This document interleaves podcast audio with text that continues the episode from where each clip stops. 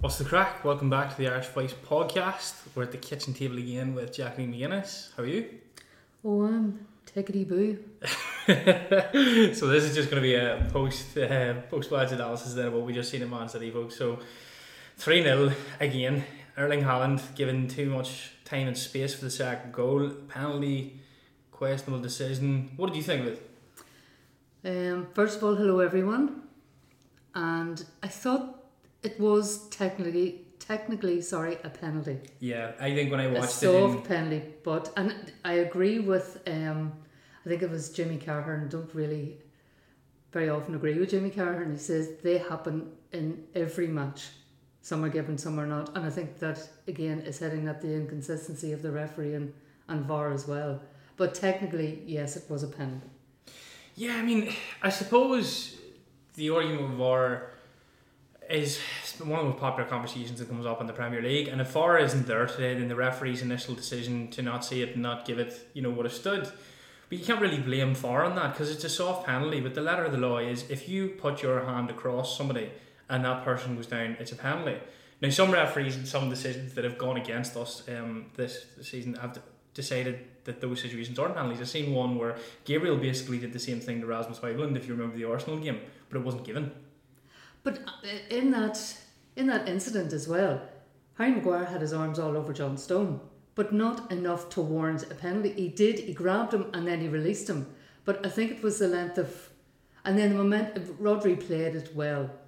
If you look at that passage of play, Rasmus Højlund is standing beside John Stones. He's anticipating the header from John Stones. Rodri has come round the back of the group, round the back of everyone, and caught United cold because he's gone for a, a solo run into the box that was unchallenged and unopposed. So if you look at Rasmus Højlund in that situation, he looks and sees the run from Rodri and then decides to tackle him because he knows that Rodri is going to get onto that header. That to me impeded Rodri and what could have been a goal scoring opportunity. So for me, it's a penalty. Yeah. I can't see it any other way. And then you're 1 0 down against the best team in the world, and you're expecting a reaction, you're expecting something to change in the Manchester United team, and it just didn't. Well, I think the first half moments. Again, we go back to the moments in the first half was encouraging. I think the second half was absolutely dire. Yeah, I think if you look at those moments, though, right, you examine those moments, Manchester United got chances from Manchester City's mistakes. It Yeah. took mistakes from Man City for Manchester United to create any sort of opening. But the glaring, obvious feeling today was the initial team selection for me was baffling. And when that team takes the pitch, it's the same crap that we've been watching now for a couple of weeks. We're back to Eric Ten Hag's master plan for Manchester United and how he wants that team to play football. And it seems to be playing out from the back and pushing the team around and opening the team up and you know trying to make these passes and these triangles of play that will get you past and beyond Man City's midfield, past and beyond Man City's defence and into these goal scoring opportunities. That didn't happen today once. Those chances and moments you're talking about, they were failings from Man City and mistakes. So once again, United are toothless. Yeah. Oh well. Okay. I'll go back to the um, Rasmus Højlund chance. Yes. Should have went down. I don't advocate cheating, but the referee, if John Stones held him that time, Yep. and it which he did, and he stumbled. Now Harry Kane nine times out of ten goes down in the penalty box. Yeah, but that's it. There we go. yeah, that chance came football. from a Man City mistake. That was Rasmus Højlund's glaring opening moment, his only moment where he looked scoring all game, and that came from a misplaced pass from Manchester City that allowed him to run in the back. The only chance and opportunity I can point to that Manchester United created was the one that Marcus Rashford couldn't score, where he got in, he, he chested the ball down, and it was a bit of a team effort in the end. Um, I don't know. I think Kyle Walker slightly put him off, but he has no excuse there. He should have scored. But that's the only opportunity Manchester United created. So what is this man's plan for getting us playing better football? Or does he have one? But it's dire at the minute. What It really is. what do you think needs to change? What I think needs to change are a lot of things. Our style, we have no style of play for a start. We're a mash-up of a football team at the minute. Some of them want to play counter-attacking football, other want to play possession-based football, and it's we're not progressing the ball quick enough. Is that the manager's fault or the players? Both. But the selection comes down to the manager. And when that selection, when that team sheet was announced today, we all were scratching our head at that. Completely, and I think if he had have come out and said, you know, Rafael Varane is taking a knock and Sergio Reguilon is only coming back from injury, you would have accepted that, you would have understood it, and you would have thought, right, well, here comes the makeshift defence again. But to come out before the game and say that that is a tactical decision, and then watch your tactical decision go to absolute pot on the pitch, like, I hope he hasn't. is he good enough? Well, I just hope he hasn't got one eye in this. Is it Wednesday we play Newcastle? How can he? But that's what I mean. I hope he hasn't. Because I can't see any reason for Rafael Varane to be dropped for today's game. I, I think Or that Aurelian for not to start fr- from the start. From not to start from the start. That sounds Yeah. really harsh. But but for not for Aurelian not to be selected. I can't understand that playing Victor Lindelof um, at left back. I don't think When you have a enough. left when well I well he's a left back sitting on the bench. Yeah, I don't think he's good enough. I think he needs to go. Eric Ten Hag. I think he's a gr- brilliant manager and a really poor coach. And there's a stark difference. As a man for the decisions in the big moments, when it's a time of crisis, the Ronaldo situation, the Jadon Sancho situation, taking the captaincy off Harry Maguire and giving it to Bruno Fernandes, and that's an issue we'll go into later because we have to bring up Roy Keane's comments. I thought he was bang on. But this man cannot coach a group of players to play his way of playing football. Now at Ajax, he was able to do what he did in Europe because he was able to counter attack the bigger teams, and Ajax had brilliant technical players, and these players were able to spread the ball over the pitch. Fair play to him, and that was brilliant. That worked. But he's at a much smaller club. He's at a club where not dominating the game is acceptable because you're Ajax. But you come to Manchester United and you are, it's a requirement of every manager coming through that you should get this team playing a progressive, attacking, exciting playing style and version of football and a football identity. His football identity seems to be what we're seeing on the pitch, which is not good enough. And then we make these excuses and we turn around and say, oh, but if he had the players, you know, he would have been able to get that team playing right. But what? Why are we talking about the players for here, Nick? Was I still Rafael think that- Varane was sat on the bench today? Yeah, I agree. But I still think that um, our backline is one of the big factors. How does improving the backline get Manchester United scoring goals? Where did we finish last year? Third? No, Last just no. Just uh, answer the question. Third, right? And we won a cup, and we got into another final of a cup, right? Yep. Who's our backline last year? What, what was? Oh, I, I can see that point. That's fair enough. And Casemiro was sitting in front of him when Casemiro was good. But Manchester United scoring goals last season at the end of last season did it Our come? was crap. Because we were heavily reliant on Marcus Rashford last season, and for whatever reason, his form is shocking at the minute. 110%. And that's another factor. Sorry. But he's Rasmus Højlund now. He has a striker now. So I we're saying that he couldn't score goals last season when he had a fully firing Marcus Rashford. When he got Weghorst and stuff in that team, when Anthony Martial was fit, United still weren't scoring goals. Weren't Bruno scoring Fernandes wasn't goals. scoring goals, they weren't. And then this season comes around, you've given the man a striker now. Marcus Rashford is the same player that he was last season, whatever has gone wrong. And instead of getting the team playing with a more progressive, more attacking, more goal scoring, he's gone backwards. So how can you explain that to me? Because I can't wrap my head around that. Marcus Rashford saved our season last season. Marcus Rashford's gone off the boil now, and United are shit. We are shit. We are so bad on the pitch. Even when we win, it is a hard, hard watch. So how can we not turn around to the manager and go, "What are you doing, mate? What's the plan here?" Do you think, honestly, think he has the tools in his I system to am right? sorry, Rory, and we're on two different pages here because I think when you look at that City team today, right, we Yeah. are nowhere near City. We are mid table standard at the minute. We are. And we have to accept that as Man United fans. We are nowhere near the level of Man City. But you look at the progression of the ball from the back, from Man City's defence into midfield. You look at that progression. We were sitting deep today. We were sitting deep because we were I don't. Eric Ten Hag was afraid of the counter attack from City because they have the players, the forward lines to hurt any football team. But you, I know you, you're not because maybe I'm not explaining it. No, I get what you're saying, but we played deep against Brentford and we played deep against Sheffield United and we played deep against Copenhagen and we tried to move the ball up the pitch in the exact same manner. So that's a tactical decision that is being put into this team on the training pitch. So again, back to my point, this lad cannot coach. This this is a Dutch manager who has come in and been very good at the big moments and setting standards. But when it comes to coaching players to play a playing style on the pitch, either his playing style is just not suited to the Premier League, or he cannot coach his instruction into these players. It's that simple.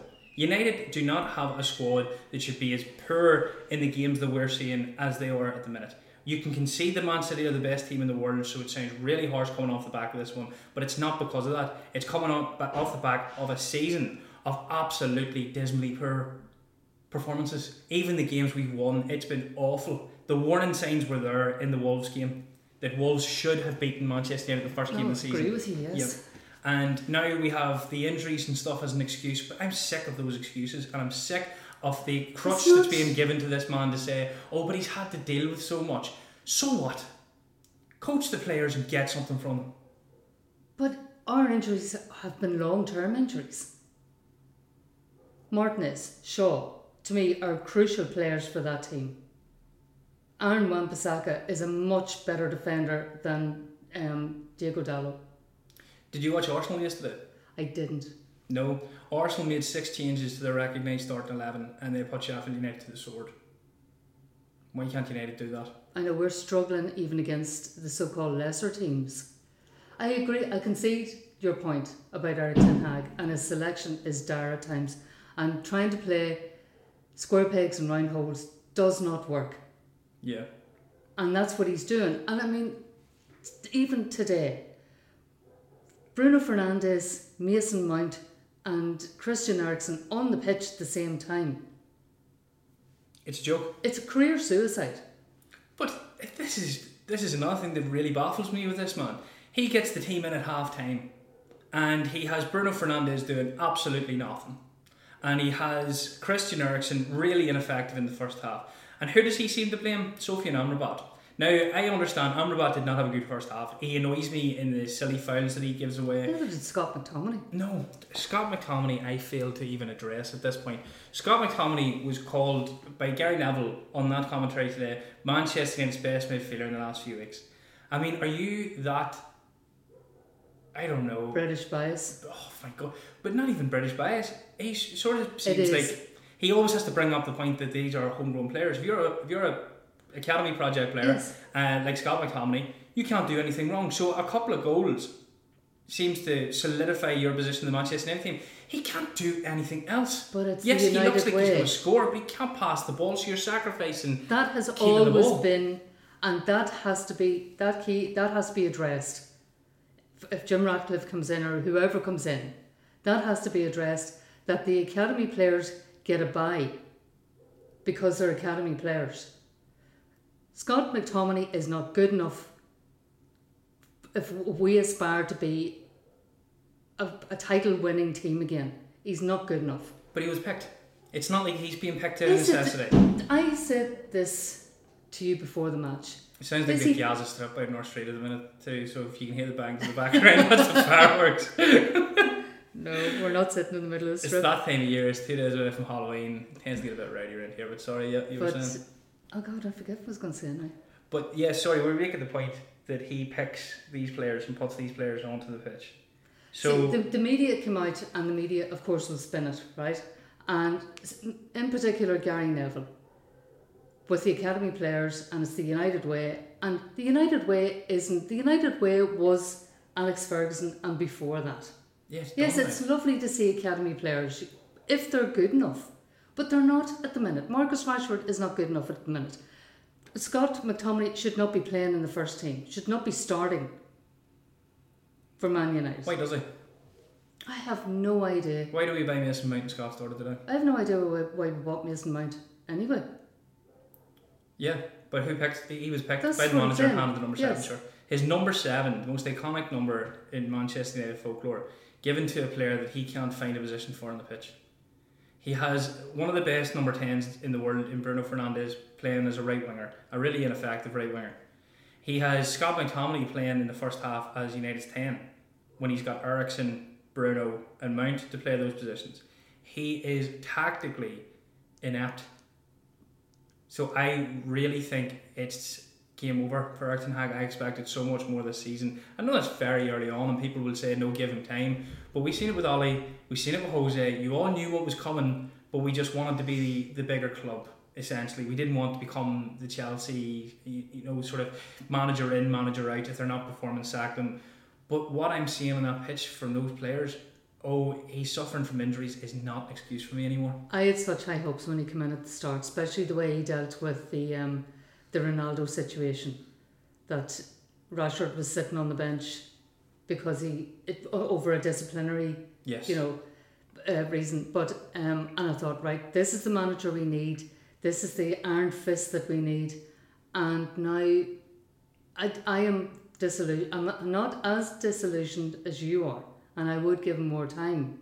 But the football is just dire, It's brutal, and I don't think it's think not entertaining. I don't think players come back into that team are going to help that, and that is why I am Ten Hag. Is it Ten Hag? Yeah, I am. I'm Ten Hag out. I am. I think as a manager, I said this before. There are two different styles, right? You have managers and coaches. You've got the likes of uh, Ange Postecoglou is a good example of this. Ange Postecoglou came in. He's a good coach. Can't speak for the man as a manager because he's had no hardships to deal with where we can see that test of him. But as a coach, he brought a new system into Tottenham that we had seen at Celtic, and there, there was previous evidence of from other clubs that he had managed. It's the Ange Postecoglou way of playing football, and he got that into those lads in a matter of weeks. And what you're seeing from this Tottenham team is what Ange Postecoglou envisioned when he came in. It took weeks. Now we after a se- after a few games last season, we turned around and said, Eric Hag is going to have to change things because his way of playing football, these players don't suit it. And that was fair enough. He did. He went into a more counter-attacking style, and he conceded possession and stuff to teams in games. And Manchester United got off to a brilliant start. You made the point before. Marcus Rashford is a very good player in a counter-attacking system, and that's because we only ever see him perform well when he's in the counter-attacking system.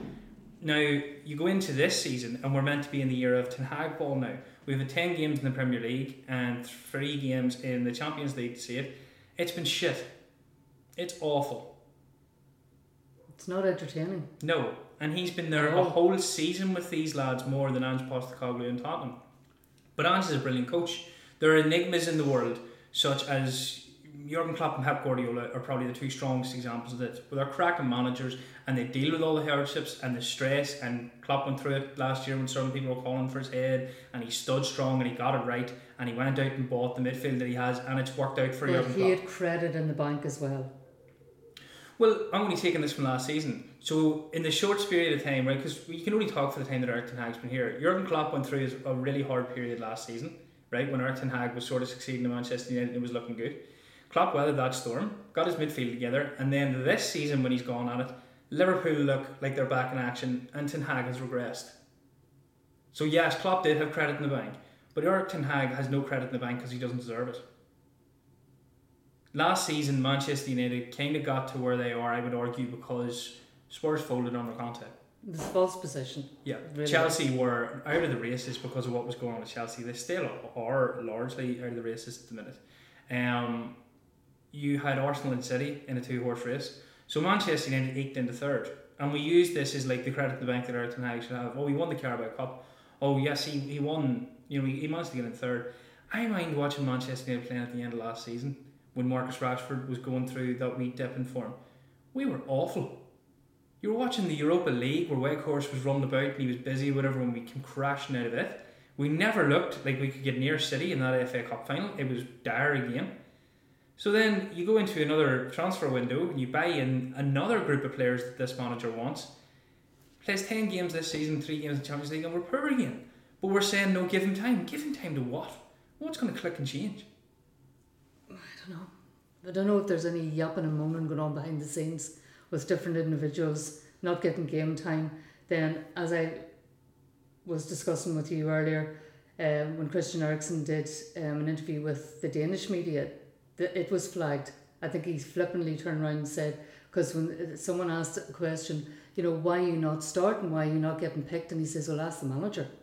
So you don't know what is going on with players of Christian Eriksen's ilk or Bruno Fernandes or Marcus Rashford or I'm just naming players, I'm not picking Do you you, know, think individuals, but Do you think Pep or Klopp would stick players into their team because media's were yapping about them? But see, there's where you are Pep, Guardiola, and Klopp. No. But this is the United way bullshit So if that he I'm letting alluding to in, again. If you he's know- letting that in, is that not another glaring weakness of this manager that he's swayed by the media? I don't know. I really, I thought last year. I thought, as I say again, I thought this is the manager we need. This is the disciplinarian, and now he seems to be. Unless the man just couldn't care less anymore. He just can't coach. Unless he wants to be sacked. Unless he's just fed up with the United politics and. No, I don't think that's it he- at all. He's just not good enough, in my opinion. And that's But answer me, answer me this. Why is Pochettino not coming over uh, under the same scrutiny as Eric Ten Hag? because it's his first season. Not the Premier League, it's not though. No, but it's his first season at Chelsea. You can't turn around and say, "Oh, we managed a different team totally in the disagree with you. Premier League." Oh, Yeah, and we're talking about talented footballers, you know, playing for Man United. Equally talented footballers playing for Chelsea.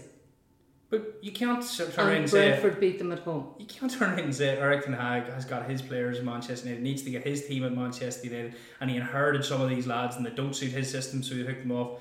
And then turn around and say Pochettino coming in the summer, he should be doing better. But you're talking about coaching, Rory. You're talking about a good coach can coach players. Where where are Chelsea at the minute? Behind us. Oh, 110. But where are they after 10 games? Behind us. So Chelsea have won three, drawn three, and lost four. Was Ten Hag not in the same situation after 10 games last year? We were reeking around the bottom of the table. It looked completely dire. Brentford had demolished us. Few teams had demolished us. That's not my point though. My point is why are the media not going after Pochettino the same way they're going after Eric Ten They didn't go after Eric Ten Hag Ten- yes, after they- 10 games last year. They didn't. Because it was his first season. They're going after him now after 10 games. But it's his second season. You're meant to do better in your second season than your first. In a results based business, if he was managing a flipping McDonald's and his McDonald's was down money in their second year after a good first year, he'd pulled in and asked what he's doing wrong. He's managing Manchester United, and in his second season, they were a far cry away from even what we've seen in the good spells last season. And it's all give him time.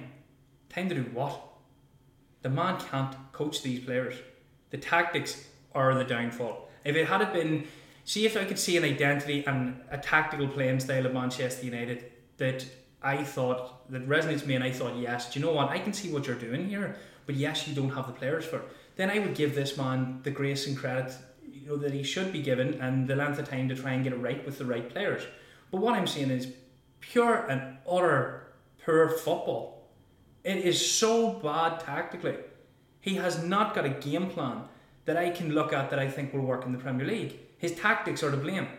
Now, your squad selection and all that there plays into it as well. But what he wants to do for that team is not going to get that team playing to the standard to win the big competitions. And that is why I think this man needs to go. I think it's too soon. I really do. And I think he is trying to implement his tactics, but for X number of reasons that the team um, can't follow his instruction. He said it a couple of times that they're not following instruction on the pitch. And if that was me and I was a manager, I don't care who it is, Bruno Fernandes, be whoever it is, get them off. If you have to replace them with Mejbri or Pellistri or somebody else, get them off. And if those players come on and can't do it, at what point do we turn around and say it might not be the player here? Actually, I'm is the instruction being now. given to the I'm player? sorry, and this is going to be contentious, right? I want to see Marcus Rashford and Bruno Fernandes dropped for the next X number of games. And then what will be the excuse if he brings in, we'll say Hannibal Then there is no and Garnacho? for there is no excuse for him. Okay. I want those two players dropped, and I want to see players playing in their positions. I don't want to see somebody shunted off to the right when you have Antony and Pellistri sitting on the bench. I agree. But I he don't makes those see- decisions. Ex- this is what I'm saying exactly. So therefore, he's no excuses. But I want to see Rashford and I want to see Bruno Fernandes out of the squad for the next three or four games. I'm not talking dro- dropping them for this Carabao Cup on, on Wednesday. I'm talking three or four games. Stick Garnacho or stick Mount in and see how it goes, and let him fall on that sword.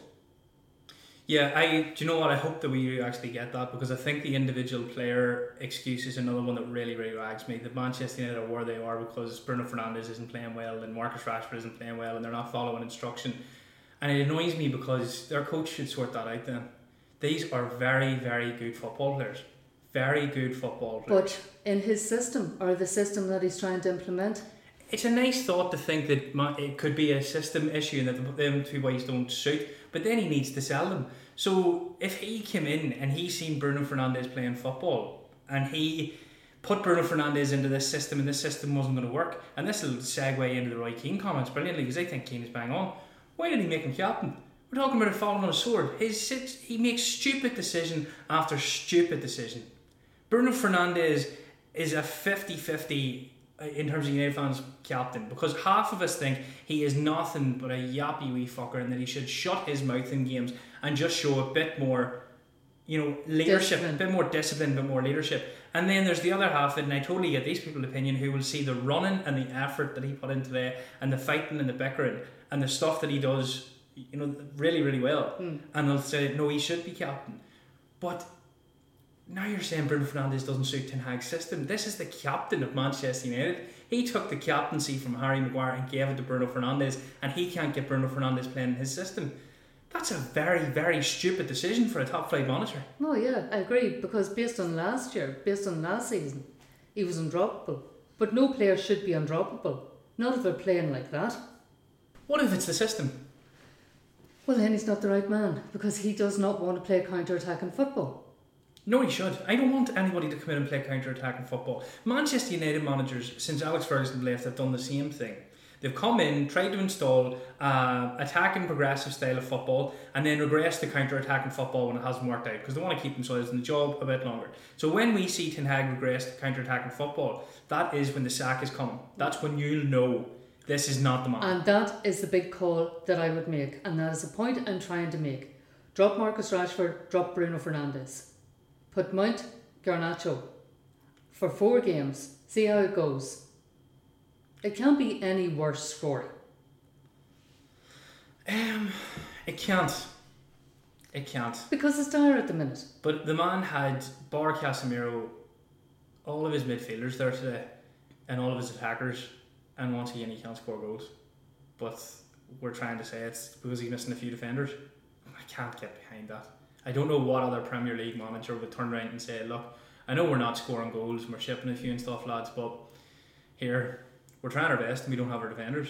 Like not having the defence is a valid point, but not being able to score goals is not the I issue of the left there, back and the centre back. So this man cannot get goals out of Marcus Rashford, Rasmus Højlund, Bruno Fernandes, Antony. Like he picked Antony and Rasmus Højlund, and he picked Mason Mount. But he can't go on the pitch and score goals for them.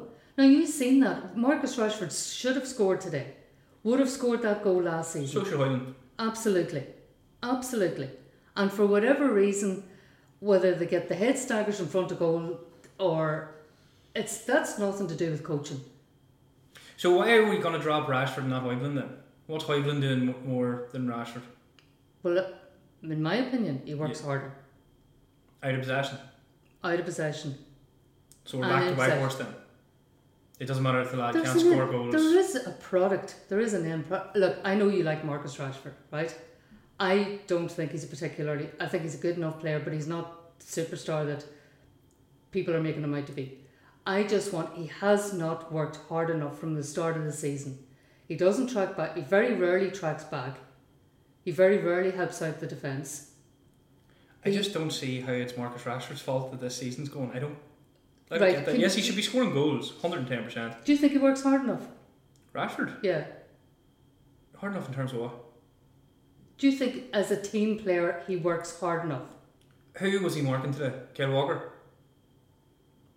Did Kyle Walker There's contribute? no point in me arguing with you over But this. his No. job as a left winger Why is to he stop coming off the pitch for? It? Because he's not scoring goals. Because he was the hero of last season and he was expected to score goals and he's been poor.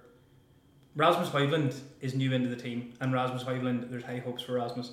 So he doesn't have to have a good season this season because he gets away with the excuse that it's my first year in the Premier League.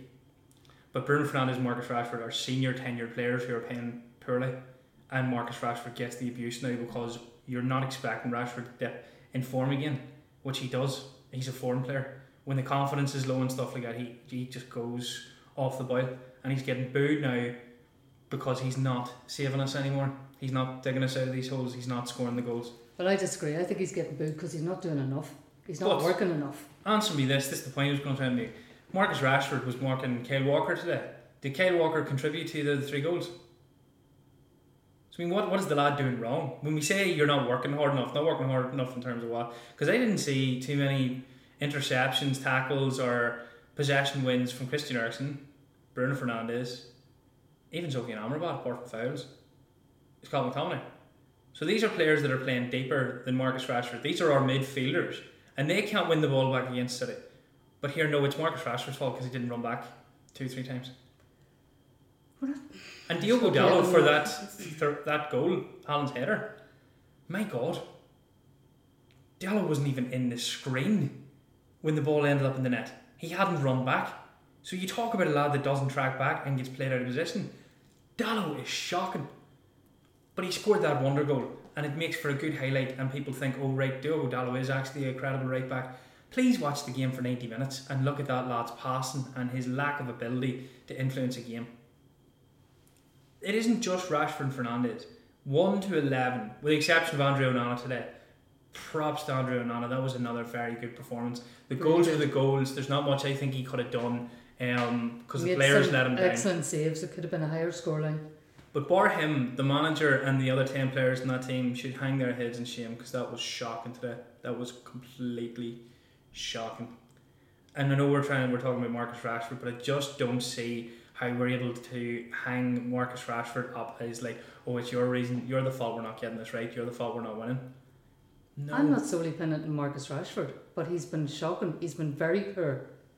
But why, Uh, why are there calls to drop just him? I think the calls to drop Marcus Rashford is he is a nailed on starter. So you want him dropped because he's a nailed on starter? No, stop putting words in my mouth. I want him dropped because he's not contributing enough. I want him dropped because he's very poor. I want him dropped because he's out of form. And if the manager's is thinking behind it is to play him time and time again when he's doing the same stupid mistakes time and time again about running into players, not passing the ball, his deci- decision making is shocking at times.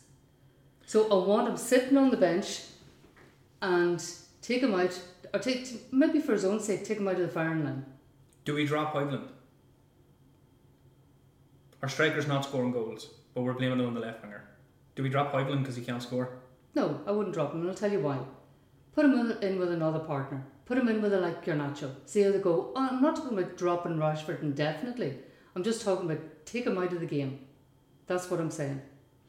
Well, I mean, it'd be interesting to see if he did drop Rashford. It would, because I watched Garnacho play a few times last season when he started, and I thought he was poor. Yeah, well, I was saying, but there's nobody else there. There's not. There's nobody to sort of compete with Marcus Rashford. And I think he knows he is much better than Garnacho at the minute, so he probably does know that he's a nailed on starter.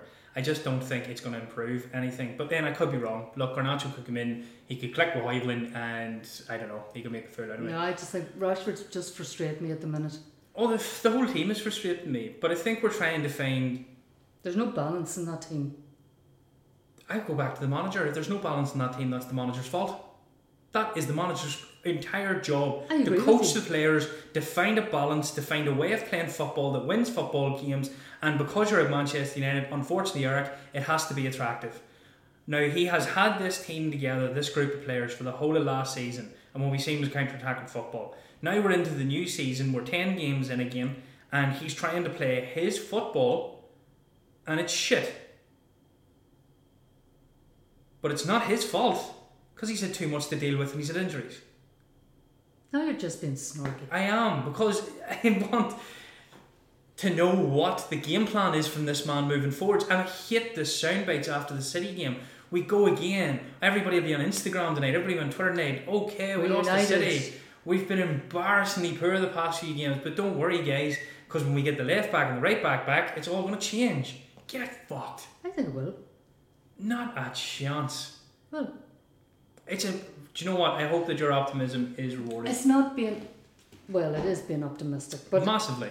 it's not being overly optimistic, right? But I think that Shaw and Aaron Wan-Bissaka will make a huge difference.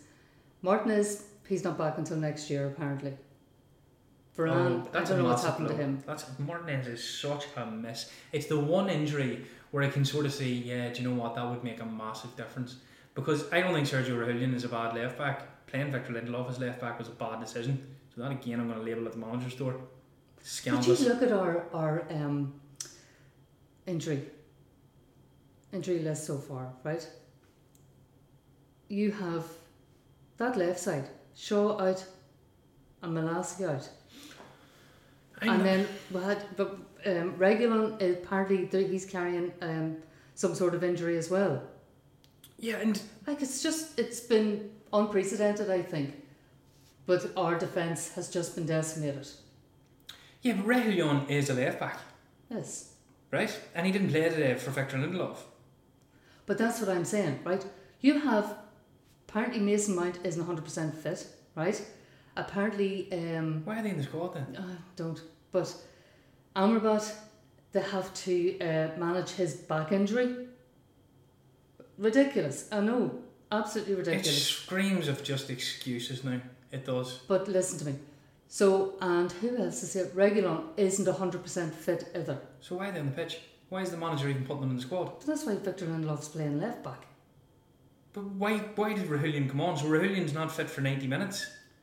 Then why did they start the game against Copenhagen? I have no idea. It just screams of clutching at straws to try and give this manager some sort of breathing room when he really doesn't deserve it. Well, he doesn't deserve it for his selection today.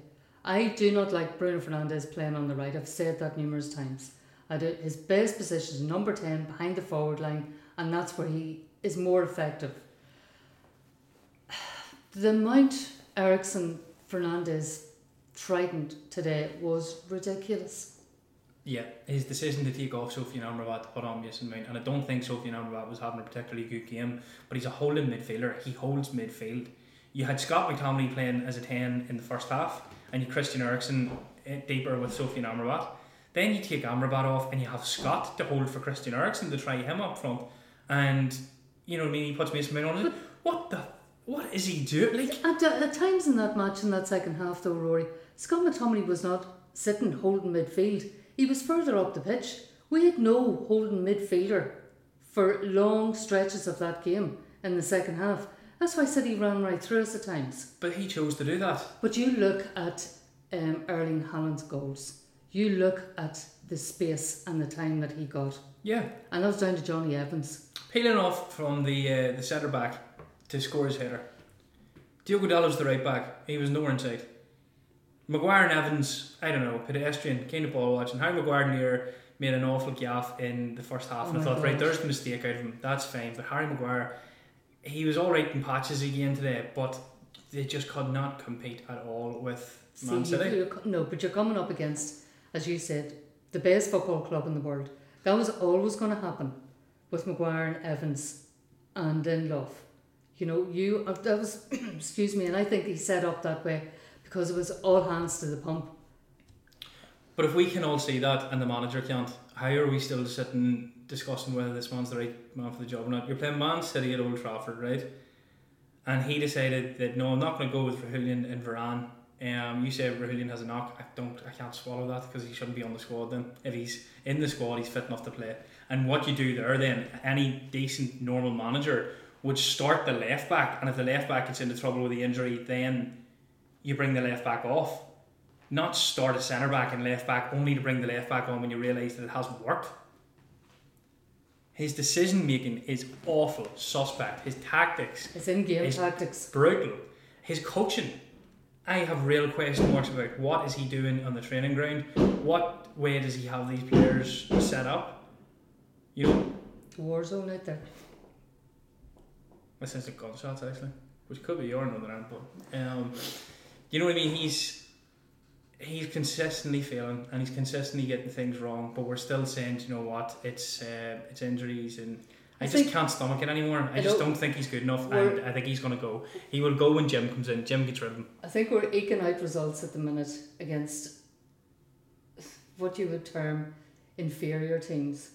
We can't really term inferior teams against United, you know, this season because we are one of the inferior teams. But that's the style of play. It's not entertaining. It's awful to watch. It's frustrating. Do you know Doomsday could be around the corner for Erik Ten Hag? Because I looked at the fixture list earlier, and he has to play Newcastle now in the Carabao Cup during the week. Then he goes away to Fulham, which won't be an easy game with No. United playing so poorly. And then he has his return game against Copenhagen, because the Carabao Cup is being played this week and not the Champions League. If he loses to Newcastle, he's out of the Carabao Cup. If he loses to Copenhagen, he's effectively out of the Champions League. Well, And if he loses to Fulham, they slip into the bottom half of the table. So we could be sitting in the bottom half of the table, out of the Champions League, and out of the cup that we thought that he would have the most success in. He would be doing very, very, very well to make a case for himself to stay if anybody comes oh, in Oh no, as a new for his head over that one. They will. I, oh, I hope it doesn't happen. He does seem like a nice manager. He's just not good enough, in my opinion. It's, a, but I've seen him now in interviews, and um, he's not that that sort of cocky, you know, Dutch man giving the blunt answers and stuff. He seems a bit lost at the minute. But it's very hard for anybody in a manager's position to do what you are used to, right? See at Ajax, he would have done the same things that he's doing at United week in, week out, right, with that group of players. And he would have been trying to instill his philosophy and trying to instill his game plan, and it worked. So he knows in the back of his head that there's success to be had in his methods. Now, that then translates into the Premier League, and you come over and you do the exact same thing that you did with the Ajax, but there's also situational differences to be taken out of that. What happened at Ajax is not going to instantly translate to Manchester United and make Manchester United a better football team. And we're seeing that now on the pitch. But is he going to can elaborate to the stripes? No, he's not because he believes that these methods are the methods to get success out of this football team. and that And what we're seeing is failure. that has brought success in the Eredivisie is not going to bring success in the Premier League. It's not those tactics that he's trying to instill in Manchester United. He can have some of the best players in the world, which he kind of does. Bruno Fernandes and some of the players that we have at our squad. We, we have a good squad. They're not going to win you the Premier League. It's not the style of football that suits the Premier League because Premier League teams are brilliantly set up by the managers and the quality of the, the opposition that you're going to play. So if you think that knocking the ball around your defence and your midfielder dropping in deep is going to prompt Premier League teams to chase the ball with you and leave openings and make mistakes and let you move them out of positions, then you're fucking mad, mate. That's not going to happen. We are not good enough at passing the ball at the minute to even attempt that style. But he's trying it and he's trying to play it and it's failing. And now he's cutting the frustrated figure because he's looking at it going, why is this not working? It has to be the players. It has to be, you know, it can't be me. Because you look at Ajax, my methods work. And that'll what that's what ultimately will get him sacked. The fact that he keeps persevering with this game plan and these tactics, and we know in our head and hearts it's not good enough, and it never will be good enough. Well, I um, said it before and I'll say it again. Like a broken record, I will give him a chance when he has all the personnel, when he has all the players back, especially that back line. I really hope you're right. I am.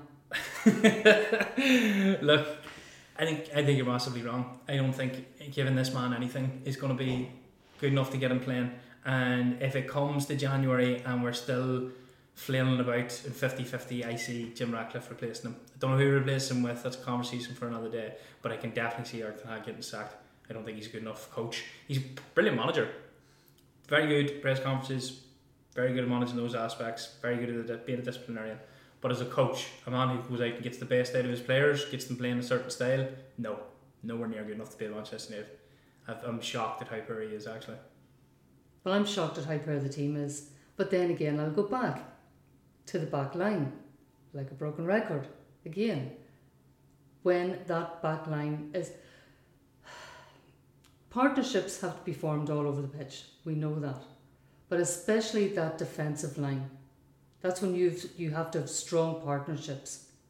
How can I form a partnership with one of my players if he keeps chopping and changing the squad selection? If he never sticks with like who, But who plays for what- Manchester but- against Copenhagen? Do you think you can name the team that plays Right, Copenhagen? right, I'm going to say something now. If Varane was dropped, because Varane can play twice a week, right? And if Varane can only play once a week, right? Use him as the auxiliary defence defender. Sorry, play Harry Maguire and Jonny Evans, or Harry Maguire and Victor Lindelof until all those players are back. But stop chopping and changing that back line. He said it was tactical. He chose to play that defence today and said it was tactical. His Because words. he wasn't playing out from the back. Because He- our defenders were sitting deeper. Who in their right mind leaves Raphael Varane on the bench to play Harry Maguire and Jonny Evans? Now we tried to make the argument the other, or I tried to make the argument the other night rather that Harry Maguire is now the third choice starting centre back for Manchester United. But based on the biggest game of the season against our biggest rivals, he seems to think Varane is. What sort of moron does that? I've No, no other idea. manager in the world would play Jonny Evans and Harry Maguire at centre back today and leave Raphael Varane on the bench when you have Erling Haaland and Edson Alvarez to face. And Jonny Evans looked like a pedestrian for the third goal. The shot came he was ball watching and it ends up in the back of the net. Does Raphael Varane do that? Probably not. Like, do you see what I'm saying? He, he makes these decisions. We can't turn around and say that these are the excuse reasons why he'd thought, well, maybe Raphael Varane can't play it twice. a week. Well, then come out and say that instead of making a fool out of yourself and saying, oh, it's tactical, it's tactics, it's tactics. Yeah, well, it, the tactics look pretty shit. Mm. You know, it was far cry away from what we expected to see. But, yeah, it is what it is. Today was really, really poor, really, really hard to take. Possession in that second half. Oh, the stats are damning. Oh my They god! put it up in Sky and they're absolutely damning. And he had Christian Eriksen. We had seven shots in goal, I think, and three uh, um, on target. That's madness.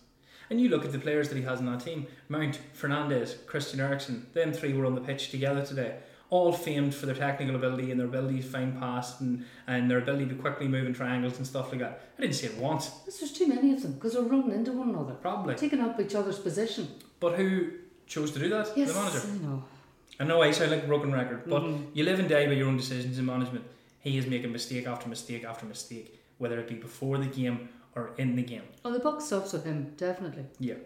So it'll be interesting to see how United get on now moving forward. Do you have a hero from today? oh, it's hard to pick. Andrew Onana. Oh, yeah, I would give it to Andre. Another Yeah. good performance from Andre Onana. Another one that I think he'll take a tremendous amount of confidence from. Oh, he made some cracking saves. He really did. Some really impressive saves. Uh, zero. The rest of them, Yeah. There's too many to point out. yeah. Nobody apart from the goalkeeper was good today. Nobody. Højlund tried, but I don't know. I think Roy Keane was right. It's not a very nice thing to say, but if he does what Rodri does and he takes full advantage of the situation and he goes down, He that's a penalty. And John Stones is in trouble because he's impeded the goal scoring opportunity. It was a penalty and a red card. Yeah, it was. Yeah. But I suppose I have to say I don't like simulation in any Well, I don't form, like so simulation, right? And I'm much older than you are. But it's all part of the game now. It is. And you have to be cute and play the game. It is. Yeah. Uh, and off the back of that, the Copenhagen game. Oh, I don't Do you think he makes ma- wholesale changes because of today's performances? I think he's going to have to. Do you think he actually will drop Fernandes and Rashford? And what did you think of Roy Keane's comments after the game where Roy Keane said that Bruno Fernandes is not uh, Manchester United captain? I think Uh, Keane alluded to the crying and the throwing his hands up and the, the tantrums that he throws in the pitch. Um, and I made this point to you. It's a bit of a, I don't know, a guess, but I honestly think that Bruno Fernandes's attitude and behaviour influences the referees and the decisions that go don't go our way in a really negative way. I think referees don't want to give Bruno Fernandes anything. Not Manchester United, because there is a sort of thought process out there at the minute that we get all of the bad decisions go against us, nobody wants to give us stuff. But I think that's because he's a really hateful character to officials. I don't think that nobody in the Premier League would like to officiate that one because he's a yap. So do you know what? The human element comes into it where I am taking so much guff and grief from a lad and I'm sitting looking at him. I don't want the decision to go his way. Oh, I think Bruno Fernandes is the ultimate Mr. Marmite. You Yeah. either love him or you don't. You hate him. Well, it's a very strong word, of course, but dislike him intensely. He really is. This whining and moaning is. I, I agree with you to a certain extent, but it is detrimental to some of the decisions we're getting of late. It is like it's poor to think that the referees would actually go against But player human. and you know that they would make these decisions. And I'm not saying that they do. I'm just saying, in my opinion, that he does influence the officials in a negative way. That people don't want to give Manchester United decisions or they don't like giving Manchester United decisions because from the get go that lad is yapping and crying. And I think what Roy Keane was trying to say is there is a way to communicate and a way to show leadership. Um, and he did do it in certain circumstances, like Bruno Fernandes. He was running about he was trying to be busy, but it doesn't have to be in that, you know, exasperated sort of flailing about the place and crying and the yapping and the con. Oh my god, the constant yapping. I think Keane was trying to say, look, if you're going to communicate with your teammates, hold your head a bit. Don't be yapping and crying at people. Try to be a leader and try to give a bit of instruction. Well, see, this bit is of, it, and leaders and captains are supposed to set the example, and it's not a very good example for everybody else on the pitch, It's not. especially for petulant players like Antony. Yeah. Now, and younger players, when they see your captain being a clown at times, Yeah. Do you think he should be captain? And Who if was- not, who would you give yeah, it to? that's it. Who would you give it to? Um, do you know off the back of last season they would have given it to Casemiro? I know he's only been in the, the club one season, but I really thought that him. I don't think Casemiro is going to be in for any No. length of time. I think um, either next season or definitely the season after he'll be gone. Mhm. That's what I think. Uh, Well, there's there's two reasons I could see him leaving. First is if Erik Ten Hag stays. I would give it to Martinez. Yeah, Martinez be a good shout. Martinez be a really good Yeah. shout. He's combative, but he, he commands respect Mm. in that team because he's And there. he leads by example.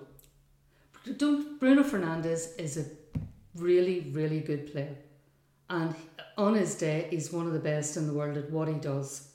But he's very he's this season, not for Portugal. He plays uh, really well for Portugal, but he's got an endless amount of talent around him. You know that Portuguese side, but he's been so inconsistent this season.